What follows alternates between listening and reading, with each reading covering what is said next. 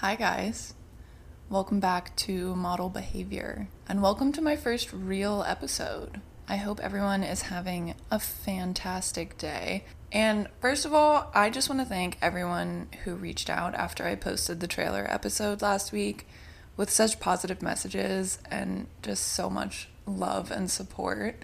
I'm still blown away every single time by how supportive so many people are of my projects like this. It really just makes me feel very good and very loved. So, thank you. Um, also, I apologize if you hear any stomping. My upstairs neighbors seem to have hooves and literally just pace back and forth. And it seems like they like to drop like maybe cement blocks on the floor from dawn to dusk every day. So, my apologies if you can hear that. But anyway, I am turning 22 this weekend, and I thought I would make this episode about what I learned over this past year because I feel like I've done a lot of growing this year, like maybe more than any other year of my life. Um, so I just made a little list of what I think are the eight most important things I learned. And I'm just going to get right into it. So let's do it. Um, number one people change, and it is okay to outgrow friendships. This year, I lost a relationship with someone who had been one of my closest friends since we were teenagers. And it didn't end in a fight or anything, which almost made it harder because I've lost friends because of arguments and stuff before. And that almost felt easier because there was like a definite end point, like something happened. But with this relationship, we honestly just started growing in different directions and we kind of just like wished each other the best as we parted ways. But also, this relationship had kind of become toxic and I didn't always feel appreciated or seen by this person anymore and it started to feel pretty unhealthy actually which was very difficult for me to admit to myself because this is like my person like one of my closest friends and to realize that that relationship is no longer a positive one that was honestly really sad. Like it was hard to admit that to myself and maybe we'll reconnect one day when we've done some growing on our own and kind of navigated our different paths. And I really hope we do. But for now, we kind of just don't fit into each other's lives anymore. And that is okay. You don't have to stay friends with everyone who's ever been a part of your life. And just because you grew up together doesn't mean you will necessarily continue to grow up together. And I really feel like this is the best thing to do for both of us. And it's okay to be different and do different things at different paces. Um, but I was pretty sad about it for a while because it felt like a breakup. Not like a nasty breakup because, like I said, there was no fight or anything, but it felt like like a falling out of love type situation, type breakup. So I kind of just went through the stages of being sad and getting over it. And now I feel good about it and I understand that it's actually what I want and what I think should have happened. And it's okay if your life doesn't always line up with the people you grew up with. Um, lesson number two is prioritizing quality over quantity. Um, I have always thought that the people with the most friends were the happiest. I thought that meant that you were the coolest and the most charismatic and the most fulfilled because you have this huge friend group. And definitely in middle school and like very early high school, like freshman year, I was obsessed with wanting to be part of the popular crowd at my school. And I thought that in order to be accepted and like seen as one of these cool people, I needed to be friends with all of the popular kids. And these people made so much fun of me, like, it's not even funny. like, I don't understand why I even wanted to be friends with people who were mean to me. like, kids are actually assholes. So, I went to a private school and I was not one of the wealthiest kids there. So, I could not afford a lot of the things that those kids had. but I remember Jack Rogers being a thing. Like these preppy ass flip flops that cost like over a hundred dollars for flip flops. Like it's ridiculous. But I remember them being a thing and I didn't even like them. I thought they were ugly. And I tried them on at Nordstrom and they were so uncomfortable. They were ugly. I didn't like them personally, but I convinced myself that I did. And I convinced myself that I wanted them so bad because the popular girls were wearing Jack Rogers. When I was sitting in that Nordstrom trying them on, my mom looked at me like I had lost my mind. She was like, I am not spending over $100 on fucking flip flops. Like, have you lost your mind? And I kind of realized, like, okay, she's right. Why am I trying so hard to follow the crowd and do shit that I don't even like?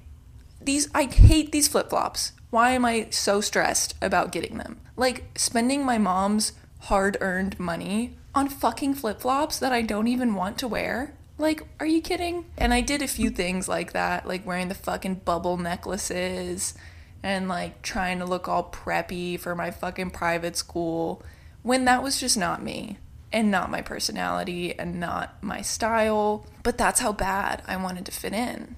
And I finally realized, like, I don't even, like, this isn't me, and I'm not even gonna enjoy hanging out with these people if I can't be myself and I'm pretending to be like them when I'm not. Obviously, I came to my senses very quickly and realized that just because someone is in the like so called popular crowd, it doesn't mean they're actually a cool person. Eventually, I tried to stop impressing these people and stuck to the people I knew and was already really good friends with. And I probably had a way better time hanging out with those friends. I could actually like be myself around than I would have if I had somehow like infiltrated the popular kids like I once wanted to do. And I've never been a person with multiple close friends. I've only ever had like one or two at a time my entire life. And those have been my ride or die friends. Like those were people I could count on to be there for me no matter what and friends I knew that I could tell absolutely anything to and they would never judge me. Like these were people who dropped everything to come over and sit on my bathroom floor with me while I cried hysterically. This might have happened more than once, but I guarantee that those other kids would not have done that. And I'm sure I never would have been comfortable enough to like call one of them and be like, hey, I'm struggling. Can you come cry with me on my bathroom floor? Because I never felt like I could be myself around them and they literally just make fun of me and make me feel like shit. So, and like even now as an adult, I have literally three people I would call friends, and like one is my boyfriend.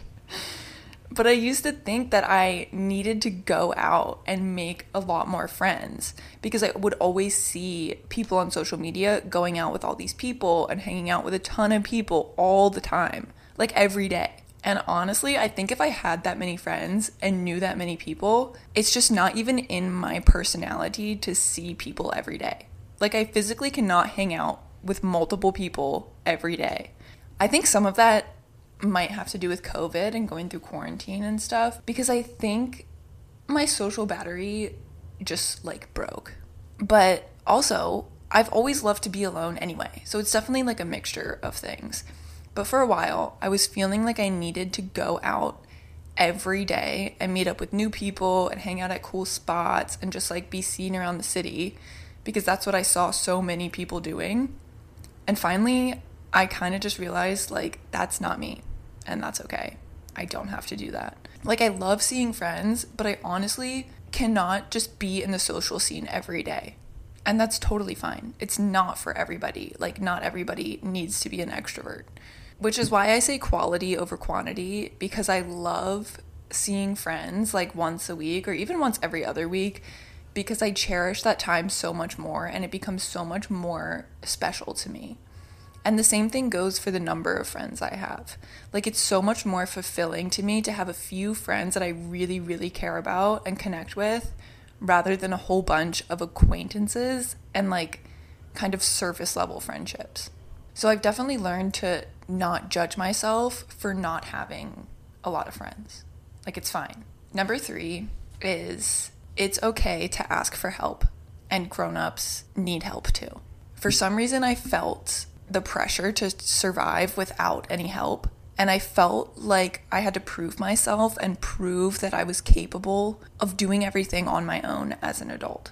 But I've kind of always had this mentality to a certain extent, and it's always been hard for me to ask for help because I've been scared of people seeing me as a victim or helpless or weak or someone who can't handle her shit, which is complete bullshit.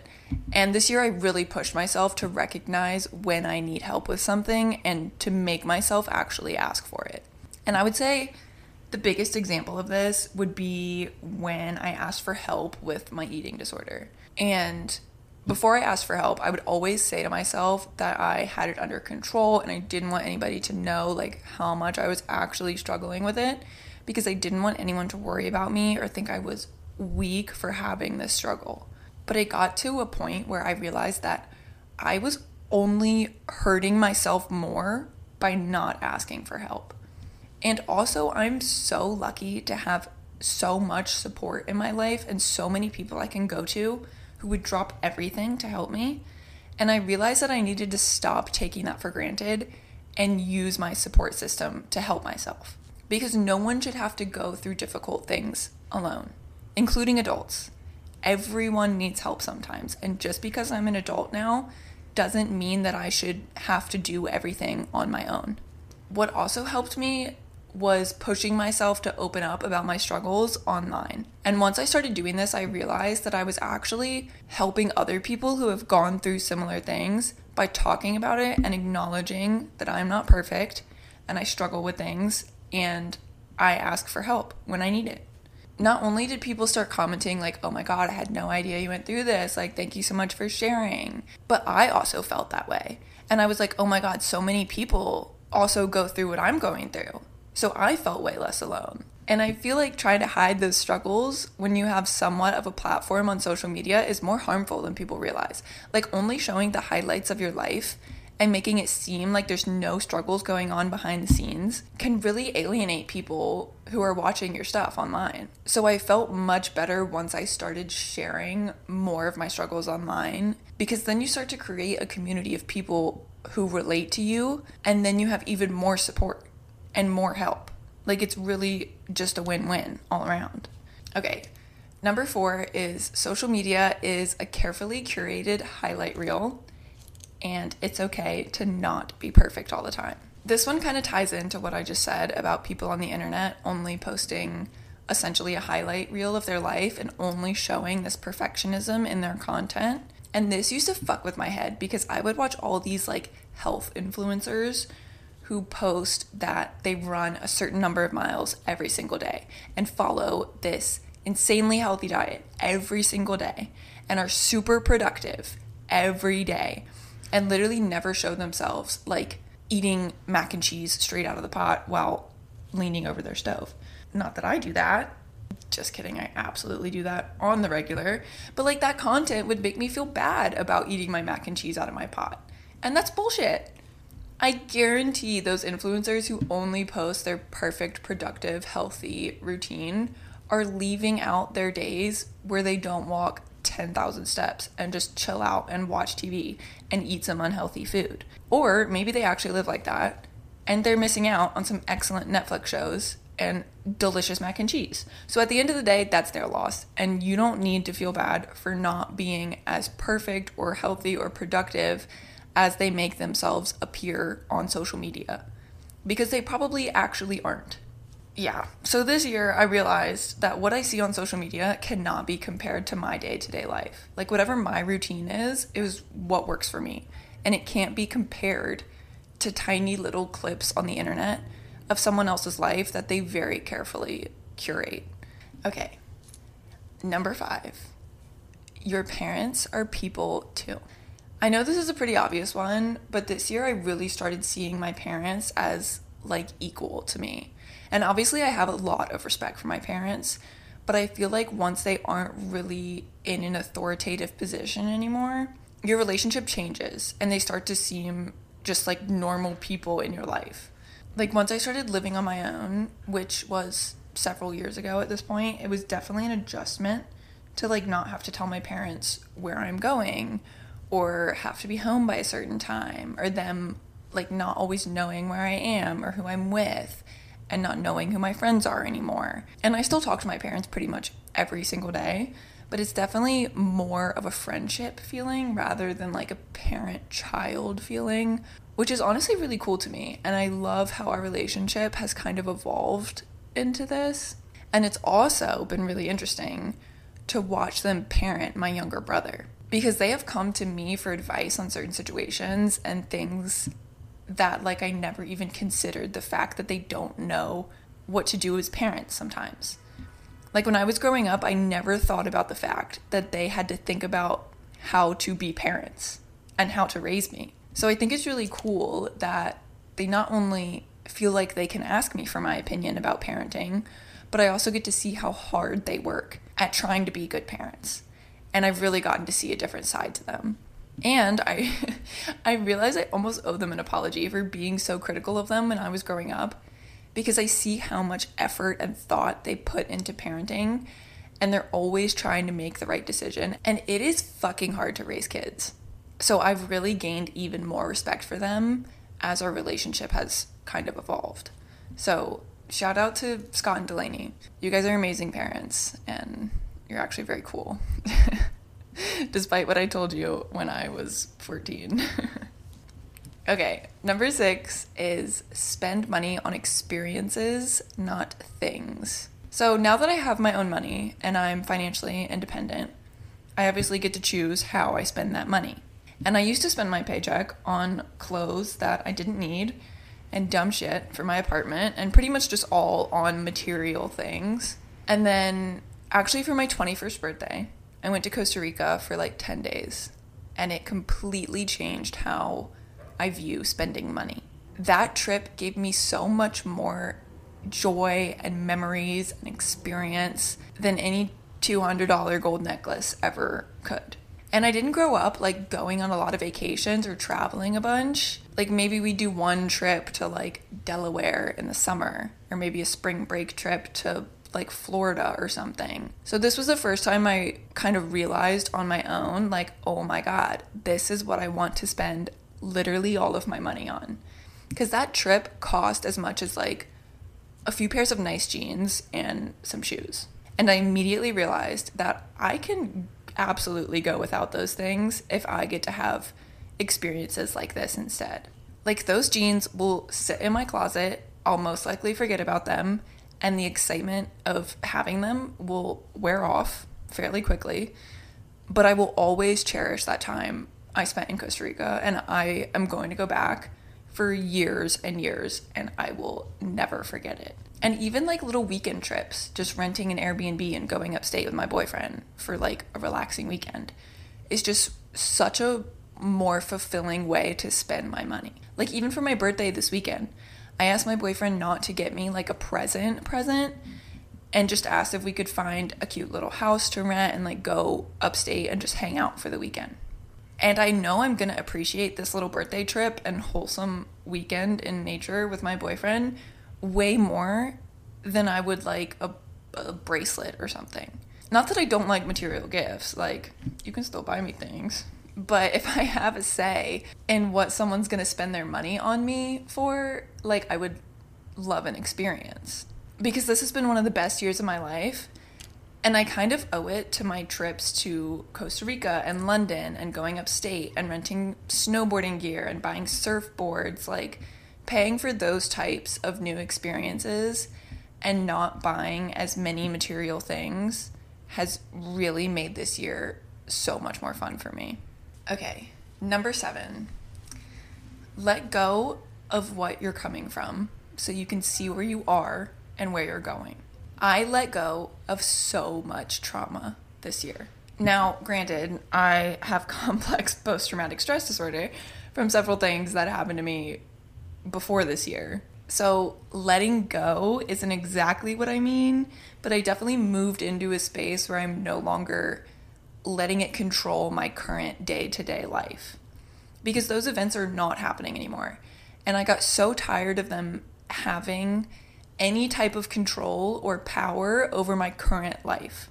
They were already so shitty to begin with, so why should I continue to suffer and hold this pain when it's over? And my life needs to move forward without that pain.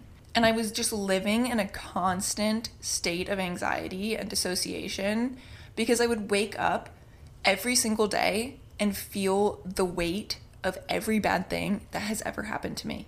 And I'm not sure if this is just like a PTSD thing or if this happens to like other people too, but it was so overwhelming and I did not know how to let go of all this weight. But I got this book called The Body Keeps the Score by Bessel van der Kolk, which basically explains the neurological and biological science behind trauma and how our bodies and minds hold on to it and change from trauma. And basically, I sat down with this book and a journal and slowly worked my way through it while writing about anything that came up while I was reading. The man who wrote this book can literally take all of my money because he put me through a lifetime of therapy and helped me work through my trauma more than anything else I've tried ever has. Like somebody give this man like the Nobel Peace Prize or something because he saved my life, like for real.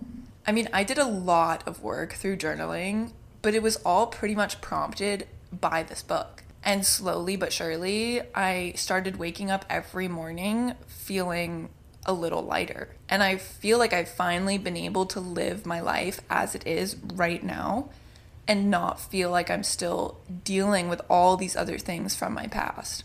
Like, of course, I'll carry those things with me for the rest of my life because they will always have happened to me, but it doesn't interfere with my life nearly as much as it used to. And I finally feel like those events don't hold so much power over me anymore.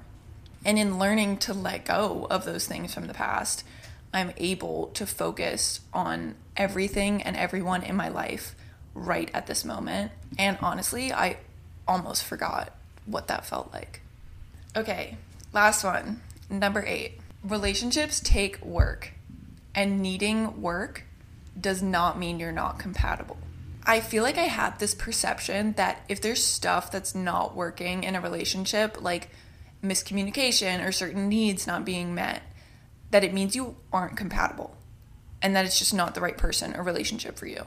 And over this past year, I realized that this is completely false. There is no such thing as a relationship that has zero issues.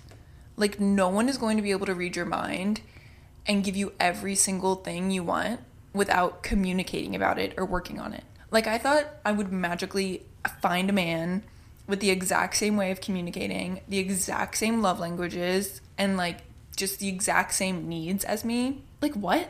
That is such a crazy standard. Like, that standard is literally just someone being perfect. Like, calm down. And God bless my boyfriend because at first, whenever we had like even the smallest issue with communication or something, I would literally like try to leave and just immediately go to the extreme of like, okay, well, if we're different in this way, we aren't going to work and it's we're just not compatible. And he would have to be like, okay, slow down. This just means we need to talk about this and explain to each other how we want to be communicated with and work on it. And that solves the problem. like, this is not something you end relationships over.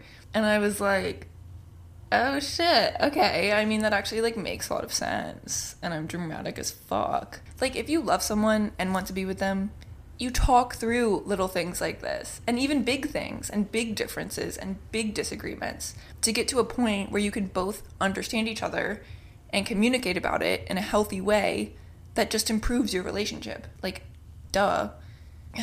It seems pretty obvious, but it was something I just learned through experience for the first time this year. But yeah, overall, being 21 was great. And I really think this was the best year of my life so far. I feel like I grew more as a person than I ever have in a year. And I feel really good and very confident about where my life is going and who's in my life and just what's happening. Like, I'm very content with how this year went. And I'm very excited to be 22. And I just want to say thank you again for all the support that I've gotten from this podcast already. It just like really makes me feel like I'm doing the right thing. And it feels like I'm working on something that's going to be meaningful to more than just me. And it's been so nice to hear that you guys are just as excited about this podcast as I am because I've really been looking forward to starting this. But yeah, those are my eight biggest lessons that I learned this year. I hope you can relate or also learn something from this. I'm going to wrap that up here. Thank you for listening to my very first official episode of Model Behavior. I love you guys all so much, and I will see you soon.